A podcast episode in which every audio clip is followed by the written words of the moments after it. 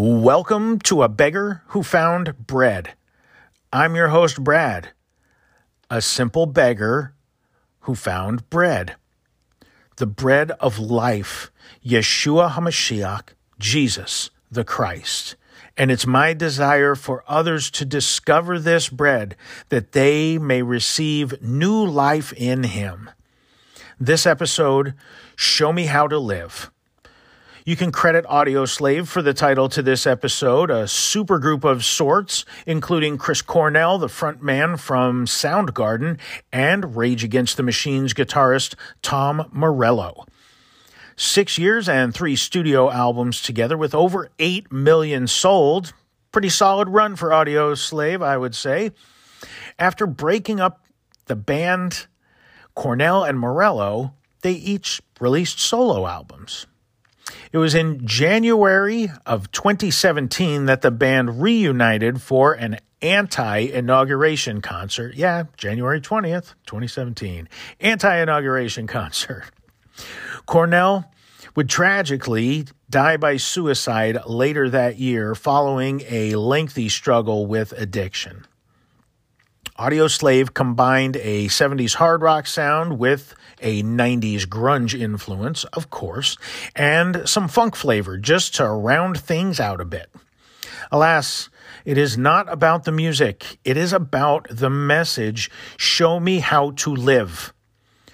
Over the last couple of episodes, we've been exploring a deeper understanding of what it truly means to be a follower of Yeshua of Nazareth, the Messiah, which we're going to continue today. As we read through gospel accounts, we see the Master Yeshua call out to people to follow him. After the last couple of episodes, my personal desire was to do one focused on the victory we have in Yeshua. I see how the pendulum kind of swings, and just as there are certainly churches that I would classify as hyper-grace, which I believe to be a doctrinal error, and then there are also other churches who take obedience to the point of legalism, which is another doctrinal error. I believe Scripture reveals to us that it is not faith or works or grace or obedience, but it is rather faith and works, grace and obedience. Those are not mutually exclusive, faith and works, grace and obedience. Those aren't mutually exclusive terms. From what I see in the Scripture, it is not either or, it is both and. And I do realize in my own life and in my preaching and teaching that there are ebbs and flows. And I've leaned more into obedience / works of righteousness side of things in trying to bring balance to an overabundance of hyper-grace teaching, and which I have personally received in my life, and that is very predominant in the Western church. The hyper-grace message. And so in leaning more into deeds and obedience, I do want to make sure that I don't get to that point of legalism. Because obedience is, and of itself, not legalism, as I have said many times before, because if obedience is legalism, that would mean the master was the most legalistic person to ever walk the planet. And I don't believe that to be true of Yeshua. I believe he lived perfectly in obedience out of faith and out of love for Hashem and for people, his neighbors. So saying all of that, I hope that in emphasizing our deeds or works, that I do not minimize the importance of God's grace, which is fully displayed through Yeshua. I don't want that pendulum to swing too far in my own life. We are saved by grace through faith, as that familiar passage from Ephesians 2 says. And we must remember that it goes on. In Ephesians chapter 2, you continue to read why we are saved. We are saved by grace through faith to accomplish good works prepared for us by Hashem. Grace and works goes together. Our obedience should be our response to the love and grace that we have received from Hashem. So as I continue to flesh out from Scripture what it means and how it looks, or how it should look, to follow the Master, today I want to look at calling and choosing, being called and being chosen by the Holy One, blessed be He. Again, my desire was to do an episode in a different direction, and it appears I was overridden. And so we will go down this path today. So to gain some clarification here, we're going to start at 2 Peter chapter 1 and verse 10. And I'm going to do a little more kind of popping in with several different scriptures, which is not my norm. I don't prefer to do it that way.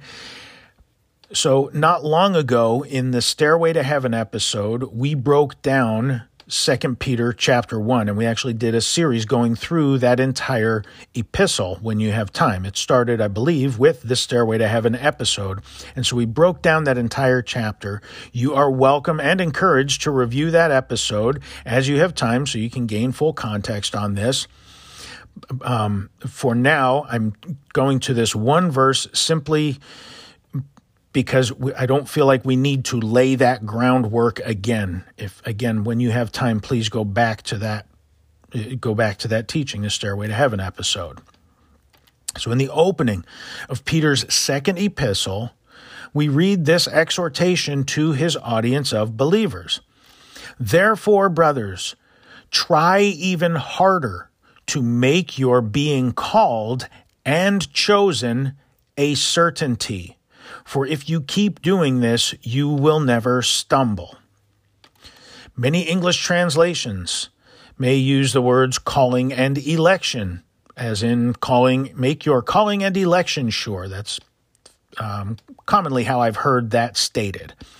Calling and election, in this translation, the Tree of Life version, being called and chosen. Make your being called and chosen a certainty. So for a long time, I thought being chosen came first, then your calling. And my understanding being that a calling is an assignment from on high for a specific role within the body. For example, being called to be a pastor or a teacher, called to evangelize, and so on. And I hope you're picking up what I'm putting down there. And I do believe that there are specific assignments for people. I'm not saying that that is not the case. I just don't believe that that is the full-on application for the word calling or to be called, making your calling and election or being chosen sure. So I'm quite convinced that the opposite is primarily true. The calling goes out, and then the choice or the choosing occurs. So in Matthew chapter 22, we read a parable of Yeshua comparing the kingdom of Hashem to a king who invites people to his son's wedding banquet. Many invites were made, and many of the invitees made excuses as to why they couldn't attend. Too busy, crops to harvest, all these different things, binge watching Real Housewives of the Galilee, whatever. They were too busy. So the king, getting very angry about that lack of response, or those who responded and then provided excuses, the king instructs his servants to send out invitations all across the land. On the highways and the byways, send them to everyone around. Invite anyone. At the end of this sobering parable, in verse 14, the Master says that many are called, but few are chosen. thus making the calling the invitation. It goes out to the masses. It's the Father's will that none should perish, but all would come to repentance and a portion in the coming kingdom. In the parable of the sower, we read that the seed, God's word, is spread all over. And we looked at this parable in the episode titled Dirt. The seed falls on 4 types of soil, only one of which produces good fruit, 30, 60, and 100-fold. The call went out all over. The seed was spread all over. The invitation was made to every type of soil. 3/4 of the soil did not respond well, and thus was not chosen.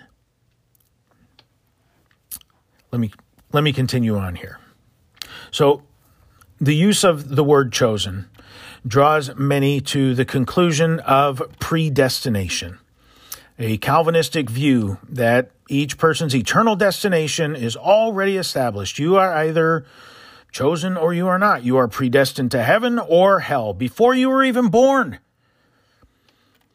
In the Our Destiny episode, we explored the Jewish understanding of such things and that it would not have aligned with Paul's theology or doctrine to hold such a position. Please check that episode out as you get time. And I realize I'm directing you to a few other episodes today. I'm doing this for time's sake, to not have to rehash topics previously addressed. So I appreciate you bearing with me, and I do hope that you will check out those other episodes and put some of these pieces together.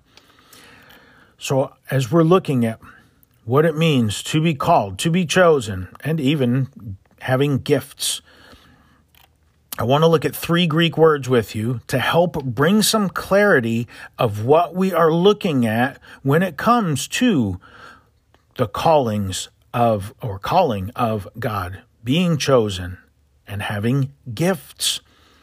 So the Greek word for calling or called is kletos, which means called, invited, or summoned by God.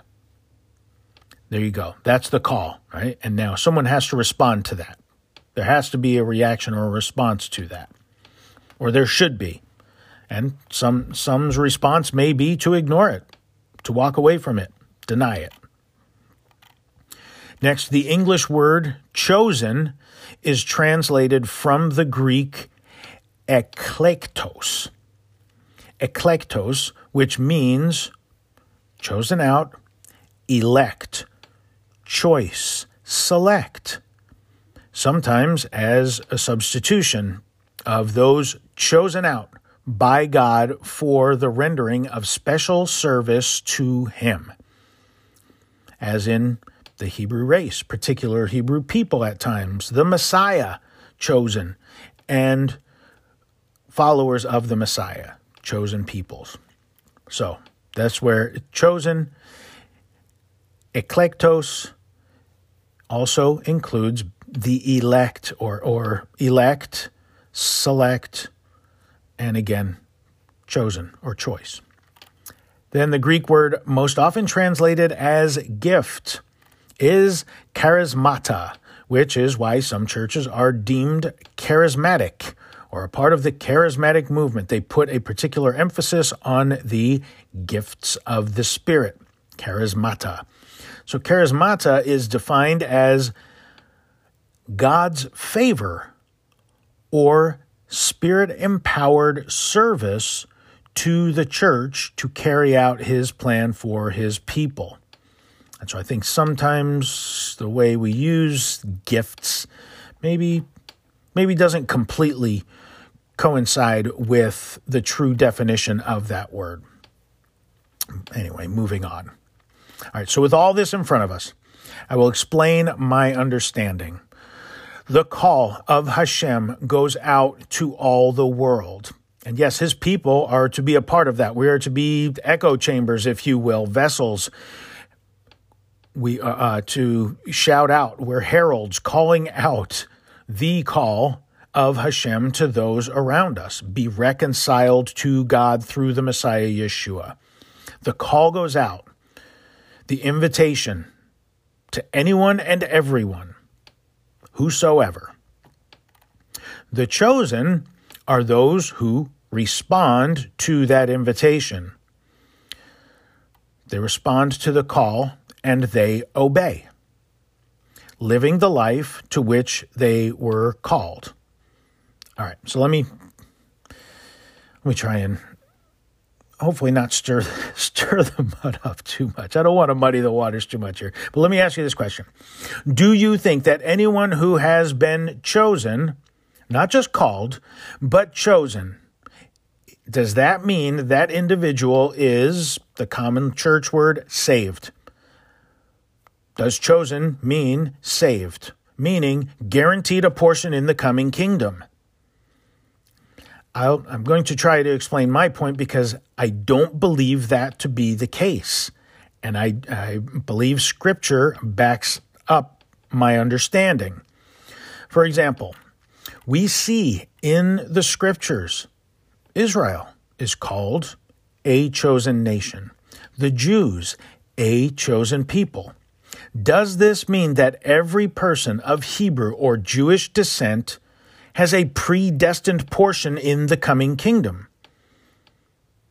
Is that what you believe? I don't believe Scripture bears that out.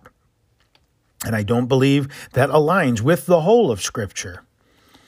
Even being chosen, people have decisions to make, whether they will live in allegiance to Hashem, whether they will surrender and believe in the Messiah Yeshua of Nazareth.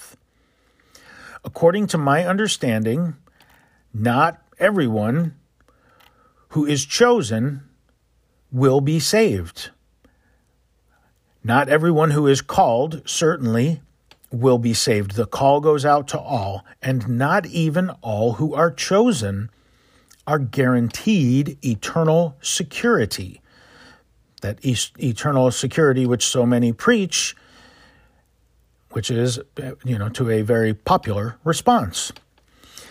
If you believe that the use of the word chosen, someone being chosen, means that is irrefutable, that they have a portion in the coming kingdom, do you not recall the words of the Master? Yeshua answered them, "Didn't I choose you, the 12? Yet one of you is an adversary." So, what then do we do with Judas Iscariot? And I realize my pulling that one scripture out, we could have a fun little debate with that, and it's not... certainly not to perfection, but the point is there. And I would go further to talk about other places where, again, people groups as a whole have been called chosen. And sometimes they are whittled down to a remnant. We have to keep these things in mind, though they have been called chosen. So again, we have to think about these things big picture and more, not just big picture, but whole Scripture. So my overall point is this. Being called is a blessing. It's an invitation to the great wedding banquet. It is the revealing of Adonai's great love for us. Even while we were his enemies, he calls out to us. How incredible to get that invitation, even living the way most of us have lived. We get that invitation. When one responds to the invitation, it is a decision to receive and engage. Once that decision is made, the individual is among the chosen. From there, how such a one lives does matter. Yeshua shows us how to live.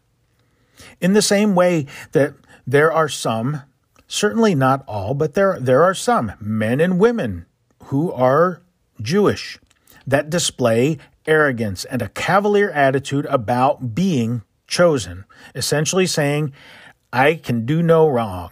I'm chosen. Deal with it. This attitude also finds itself in the church. For those who believe they have punched their ticket for the Pearly Gate Express, after reciting a prayer, I'm saved, chosen, I can do no wrong. Both examples, I'm afraid, are sadly mistaken. We do not enter the wedding banquet, first of all, without our invitation engraved with the name of the bridegroom, Yeshua HaMashiach. But we also must be clothed in the wedding garments, clothed in Christ, Jew or grafted in Gentile. So what then is the big deal about being chosen, you might ask? It is a big deal, which should be acknowledged with humility and gratitude, because it is the favor of Hashem by which anyone is called. This is not something that we should boast on, because it has nothing to do with our lineage, our heritage, our talents, our genealogy, or our skills. It is by the favor of Hashem through Yeshua. Yeshua, the righteous one, the Zadik, earned favor in the eyes of Hashem, living the perfect life as a created one. He earned favor in the eyes of Hashem. And so being chosen is a reflection of that favor, that he is looking favorably upon us because of Yeshua. The Master states that he chooses us. We do not choose him. So yeah, being chosen, it's the big deal. We are born from above, as the scripture says, not of the will of man, but of the will of God. This precious gift bestowed upon us should be treated as such, as precious, as the most valuable. With such care, it should be treated, even fear and trembling, that we would make daily effort to seek to honor Adonai in what we do with it. Making that daily effort, even as Peter said in 2 Peter chapter 1 and verse 10, to make certain your calling and your being chosen. Make it certain. Handle it with fear and trembling. And that is what we should be doing with it, is making that daily effort to seek to honor Adonai in what we do with our chosenness. I don't think that's an actual word, but I hope you understand what I'm saying. We should be living in humility and gratitude, trying to honor that and seeking that it would become that those around us would also accept the invitation and become among the chosen. So now, for what have we been chosen? Well, Brad, we've been chosen to go to heaven. We're chosen for eternity. I'm sorry to disappoint you, but I don't believe that is the case. And that was rarely the topic of discussion for the Master, and it was rarely the focus of his disciples. It is not the highest priority, if you will, in the Jewish understanding, which is where all of this comes from. Yes, it is valid. Yes, it is important. Of course, eternity is. But most of the teaching, most of the doctrine, most of the understanding and theology is focused on how we live in this life, in this present world. And so I am. I'm sorry to disappoint you if you believe that's what chosen means or why we're being chosen to go to heaven. What did Yeshua say? Why did he choose his disciples? You did not choose me, but I chose you. I selected, chose you, so that you would go and produce fruit, and your fruit would remain. If Yeshua chose you, he chose you to go bear fruit. They will know us by our fruit. So what fruit are we to produce? We are certainly to plant the seeds of God's word, water it with prayer, and trust him to add the increase, to bring those seeds to fruition, which would be lives changed, people brought to repentance because the kingdom is coming. So there is certainly that fruit, the fruit of changed lives. We do our portion, and Hashem adds the increase. We plant, we water. It is Adonai Elohim, the Lord our God, that adds the increase and brings those things to fruition. Additionally, we are to bear the fruit of righteousness, which requires our willingness. The fruit of righteousness is honoring, obeying, and following the Torah of the living God, which is to follow our Master Yeshua, to live as he lived, to speak as he spoke. This requires our willingness, though we cannot fully do this in and of our own strength. We need help to do so. We must have the willingness. We must be surrendered to do so, surrendering our will and allowing the life of the Messiah to live in us. Through our willingness and obedience, though not of our own strength, we can do these things. The Holy One, blessed be He, empowers us to do this when we are surrendered to the Messiah. Through the Holy Spirit, Adonai Elohim empowers us to bear fruit of righteousness. All we have been given and chosen for has application in this earthly life, for this present world, and all of which does have eternal implications regarding the coming kingdom. But we have to handle our business here and now and be about our Father's business here and now in this present world. We cannot rest on our laurels, Cadillacing it because, well, we're chosen. That's the trap of many that leads to destruction. Narrow is the gate. Straight is the gate, and narrow is the way that leads to the kingdom. Having the responsibility of being chosen. It is a responsibility. Yes, it is a blessing. It is a gift. Hallelujah. For which we must be grateful. But there is a responsibility of being chosen. And that means hands to the plow, producing fruit that remains.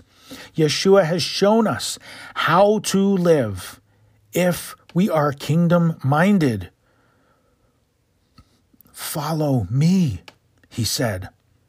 If we are truly heavenly, kingdom-minded, we will be of the utmost earthly good in our thoughts, in our words, and in our deeds. So this episode has taken me through some unexpected twists and turns. So please study to show yourself approved of God. Dig into the scriptures. Always study to show yourself approved of God. I hope that this has blessed and or challenged you. And Lord willing, we will dig further into what it means for us to truly follow Yeshua in the upcoming episodes. I trust that this, again, is blessing you. And I just thank you for following along. I mentioned a few previous episodes that I do encourage you, when you get time, check those out and continue as we go through this study.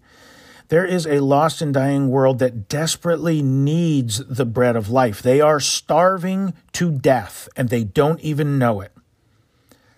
They're feeding on so much garbage that the world offers, and they need the bread of life. Let us echo the call of Hashem to those around us. Let us broadcast the invitation. Be reconciled to God through Yeshua.